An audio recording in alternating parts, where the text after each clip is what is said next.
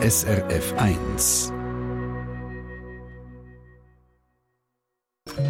SRF 1 Espresso Knopfbatterien die sind klein und rund und man findet sie in vielen Geräten auch Spielzeug. Für kleine Kinder können sie aber gefährlich sein. Unter Umständen sogar lebensgefährlich, wenn sie sie verschlucken. Im extremsten Fall kann so eine Batterie sogar die Speiseröhre durchbohren, also perforieren.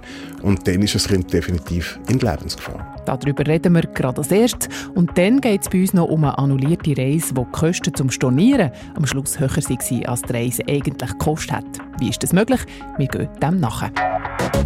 Ich bin Ivan Hafner. Guten Morgen. Knopfbatterien findet man zum Beispiel in Fernbedienungen, Wagen, Velolicht, aber auch in einem Haufen Spielzeug. Und Knopfbatterien können sehr gefährlich werden, als gesagt, nämlich dann, wenn ein Kind so ein Ding verschluckt. Unsere Kolleginnen und Kollegen vom Kassensturz berichten heute Abend über einen krassen Fall.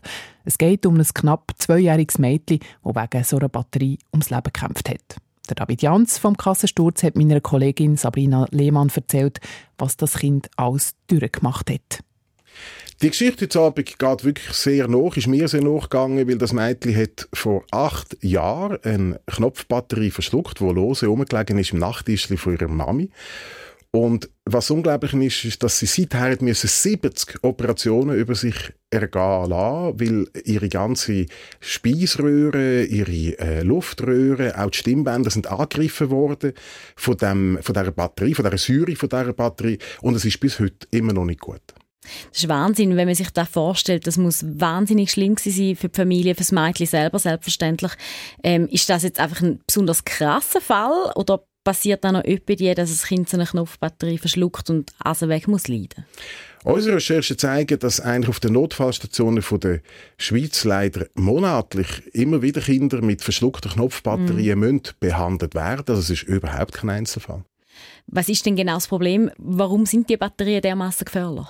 Die Batterien, wenn sie längere Zeit eben dann im Hals stecken bleiben, abgesehen davon, dass es natürlich schon gefährlich ist wegen der Verstickungsgefahr, aber nehmen wir jetzt mal an, das Kind kann nur schnaufen mhm. und die Batterie bleibt längere Zeit stecken, weil es schwierig ist, die Batterie auszunehmen, je nachdem, wie sie da in der ähm, Speiseröhre verhangen ist, dass wegen dem Speuz und der Flüssigkeiten, die an die Batterie ankommen, dass die in die Batterie eindringen und sich dann eine Art wie eine Natriumlösung freisetzt und die tötet das Gewebe ab und im extremsten Fall kann so eine Batterie sogar die Speiseröhre durchbohren, also perforieren und dann ist das Kind definitiv in Lebensgefahr. Also auf keinen Fall so eine Batterie irgendwo rumliegen lassen, wo kleine Kinder rum sind. He? Unbedingt, das sagt auch Lisa selber heute, wo sie zehn ist, sagt sie, also eine Botschaft ist ihr ganz wichtig, um Himmels Willen passet auf mit diesen Batterien. Wie ist es denn mit den Spielzeugen? Also dort hat es ja noch etwa die so Knopfbatterien drin. Ähm, sind die gut gesichert? Das ist auch das Erstaunliche. Wir sind in einem Labor das spezialisiert ist, akkreditiert ist für so Tests mit Kinderspielzeugen. Und da zeigt sich, dass bei weitem nicht alle Spielzeuge sicher sind. Wenn ein Spielzeug so eine Knopfbatterie drin hat oder mehrere, dann gibt es bestimmte Normen, die die Spielzeuge erfüllen müssen. Zum Beispiel müssen die ähm, Knopfbatterie, das Batteriefach muss abdeckt sein mit einer Klappe, aber nicht nur das, sondern sie muss auch festgeschraubt sein oder mit einem Verschluss gesichert sein, wo Kinder nicht können auftun können, ähnlich wie beim Medikament, wo man zum Beispiel mm. muss den Deckel drehen und drucken gleichzeitig Bewegungen, die Kinder nicht machen können. Und du sagst eben, da werden die Vorgaben nicht wirklich gut eingehalten. Also in dem Labor, äh, wo wir sind schauen, beziehungsweise unsere Kollegen von Patigiari, also Schwestersendung mhm. im Tessin, die sind dort schauen und dort hat sich gezeigt, dass verschiedenste Spielzeuge tatsächlich die, Sicherungs-, die Sicherheitsnormen nicht einhalten. Und da gibt es niemanden, der diesen Herstellern auf die Finger klopft, der sich eben nicht an die Spielregeln hält? Mal, da gibt es zuständige Behörden, die auch aufrufen, auch gerade uns Konsumentinnen und Konsumenten, wenn wir über, auf ein Produkt stoßen, wo eben die Batterie nicht ganz sicher ist, dass wir die sollen melden Die jeweiligen Adressen variieren jetzt in der Schweiz zum Teil von Kanton zu Kanton mhm. und beim SECO, beim Staatssekretariat für Wirtschaft, gibt es einen Link, äh, wo die Adresse der Behörde bekannt gibt und wir haben den Link vom SECO mit all diesen Adressen, findet man bei uns auf der Page. Jetzt, wenn man so Batterien kauft, dann bringt man die ja zum Teil kaum aus diesen Verpackungen raus, oder? Das ist mir schon ein paar Mal aufgefallen. Jetzt, genau so müsste es in dem Fall sein. Genau, das ist eben die Absicht von diesen Herstellern, dass sie eben die Verpackungen so machen, dass du eigentlich nur mit der Schere aufbringst, äh, dass eben von Händchen das nicht geht. Es gibt allerdings auch ein paar Ausnahmen von Verpackungen, die man ganz easy kann öffnen kann und das ist natürlich total gefährlich. Man muss aber sagen, es sind wirklich Ausnahmen. Die meisten haben ihre Batterien wirklich sehr gut gesichert, schon in der Verpackung. Und es gibt gewisse Hersteller, die dann noch auf die einzelnen Batterien ähm, eine Art wie eine Schicht legen, wo, wenn du sie dann ins Maul würdest nehmen, gibt das so einen bitteren Geschmack, dass es gerade wieder rausspeuzt ist und das ist natürlich recht eine gute Sicherheitsmaßnahme und darum lohnt sich sicher als äh, Konsumentin, als Konsument darauf zu achten, welche Batterien man kauft und möglichst die sicheren dann zu kaufen. Also es gibt durchaus Lösungen, wie man so dramatische Unfälle mit Knopfbatterien könnte vermeiden könnte. Mehr zu diesem schlimmen Fall und was betroffene Mädchen und seine Mutter heute sagen, das seht ihr dann heute Abend im Kassensturz, wie immer ab der 9 im Fernsehen SRF 1. Und der Link, wo man eben solche falsch gesicherte Batterien oder Geräte kann melden kann, gibt es schon jetzt bei uns online srf.ch-espresso. Das ist das Konsumentenmagazin am 10. Januar, 17 ab 8 Uhr ist es. Anfang Oktober. Eine Woche am Roten Meer, Sonne tanken, paddeln, entspannen. Das war der Plan von unserer Hörerin Annette Liener aus der Nähe von Bern. Zusammen mit einem Kollegen hat sie im Reisebüro in ihrer Nähe bei Baubmoosreisen ein Arrangement bucht mit Flug, Hotel und Essen. Alles dabei für rund 1800 Franken pro Person. Dann, oh je, zehn Tage bevor die Reise losgegangen wäre, wird sie krank. Sie hat sich miserabel gefühlt. Und da habe ich nachher gedacht, ich könnte dort runterfliegen, ich könnte die Reise nicht machen. Sie hat die Reise darum annulliert und ihre Kollegin ist allein ans Rote Meer geflogen. Für sie ist klar, dass so eine Absage kurz vor der Ferien nicht gratis ist, logisch. Aber wo sie die Storno-Rechnung vom Reisebüro überkommt, macht sie doch ziemlich grosse Augen. Peter Fritschi. Es ist eine kleine Differenz, aber es ist so. Nach der Absage zahlt sie gut 1850 Franken. 50 Franken mehr, als wenn sie in die Ferien gegangen wäre. Wenn man eine Reise stornieren muss, wo, man eben aus gesundheitlichen Gründen nicht gehen kann, und dann kommt man nachher eine Stornierungsrechnung über und die ist noch höher als die ursprüngliche. Da habe ich gedacht, also das, das kann ja einfach irgendwie nicht, nicht, nicht wahr sein, so etwas. Sie schickt uns die Abrechnung und tatsächlich, das Reisebüro hat beim eigentlichen Preis für das Arrangement zwar noch ganz wenig abgezogen, aber dafür 80 Franken Stornogebühren draufgepackt, sodass am Schluss eben ein höherer Betrag rausgekommen ist als am Anfang. Zu Recht. Das Reisebüro verweist unten an der Abrechnung aufs Kleidruckte, auf die allgemeinen Geschäftsbedingungen. Aber Moment mal. Sie verweisen auf zwei AGB. Ihre eigenen und auch die von Hotelplan.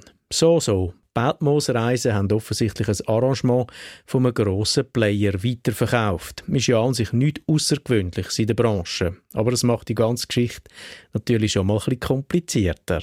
Wir haken nach beim Reisebüro. Am 25. Oktober ist das gsi. Sicher könnt ihr das schnell für uns aufdröseln und erklären, wie es auf die Kosten gekommen sind.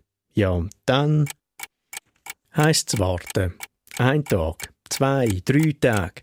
Nach zehn Tagen wollen wir es doch langsam wissen und blitzen ab. Keine Auskunft wegen Datenschutz, schreibt uns der Chef von Beltmoos Reisen. Nach einem weiteren Hin und Her dann endlich gleich eine längere Stellungnahme. Es stimme alles so, sei kompatibel mit der AGB und man habe die Kundin beim Buchen auch vorgewarnt, dass es könnte teuer werden. Bis null Tage vor Abreise 100 Prozent. Aber man sage ja nicht so, man käme ihr entgegen und streiche die Stornogebühren von 80 Franken. Ohne Anerkennung einer Rechtspflicht. Also aus reiner Kulanz. Und? Mit dem vorliegenden Brief betrachten wir den Fall als abgeschlossen. Aha, für uns ist die Sache aber noch nicht gegessen. 100% Kosten bis 0 Tage vor der Abreise. Aber sie hat ja 10 Tage vorher abgesagt. Und da heisst sie der AGB von Beltmoser Reisen und auch in denen von Hotelplan, man zahlt noch die Hälfte. Offenbar haben sie ein bisschen Knusch. Wir zeigen die Geschichte das erste Mal dem Reiserechtsexperten Reto Ineichen von der Hochschule Luzern. Er sagt, also grundsätzlich sei es tatsächlich möglich, dass die Kosten nach einer Annulation teurer sind als am Anfang. Wenn man äh, Regeln hat, wo äh, keine Reduktion bei einer Annulation möglich ist, also 100% der Kosten zu zahlen sind, und dann noch ein Bearbeitungsgebühr respektive Stornogebühr dazukommt, wo ja in den AGBs auch unter Umständen festgehalten ist, dann ist es natürlich möglich, dann kommt das höher. Oder? Aber in unserem Fall kann es nicht nachvollziehen, wie sie auf den Betrag gekommen sind. Für uns bedeutet das, nochmal nachhaken beim Reisebüro und nochmal warten. Unsere Hörerin, sie meldet sich schon ziemlich gleich bei ihrer Reiseversicherung. Und die übernimmt dann alle Kosten. Insofern also alles gut für sie. Aber bei ihnen und auch bei uns bleiben doch ein paar Fragezeichen.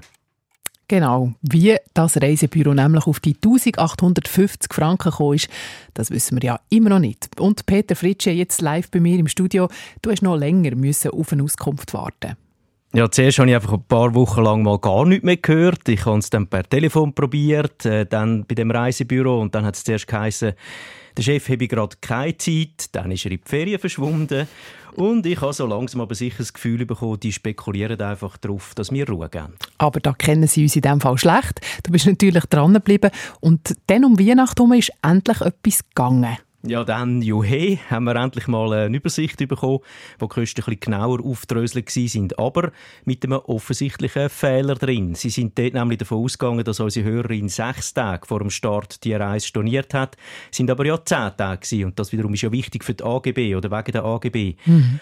Und äh, hin und her ist der Fabi weitergegangen.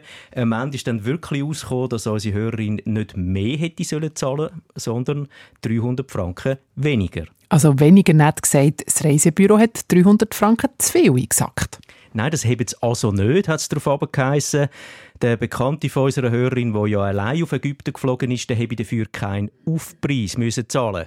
Er habe ja dann allein können in einem Doppelzimmer schlafen, was was bucht haben und das kostet normalerweise mehr. Zufälligerweise auch gerade etwa 300 Franken mehr, die wir ihm dann am Schluss eben quasi geschenkt haben. Hm. Mhm, gut.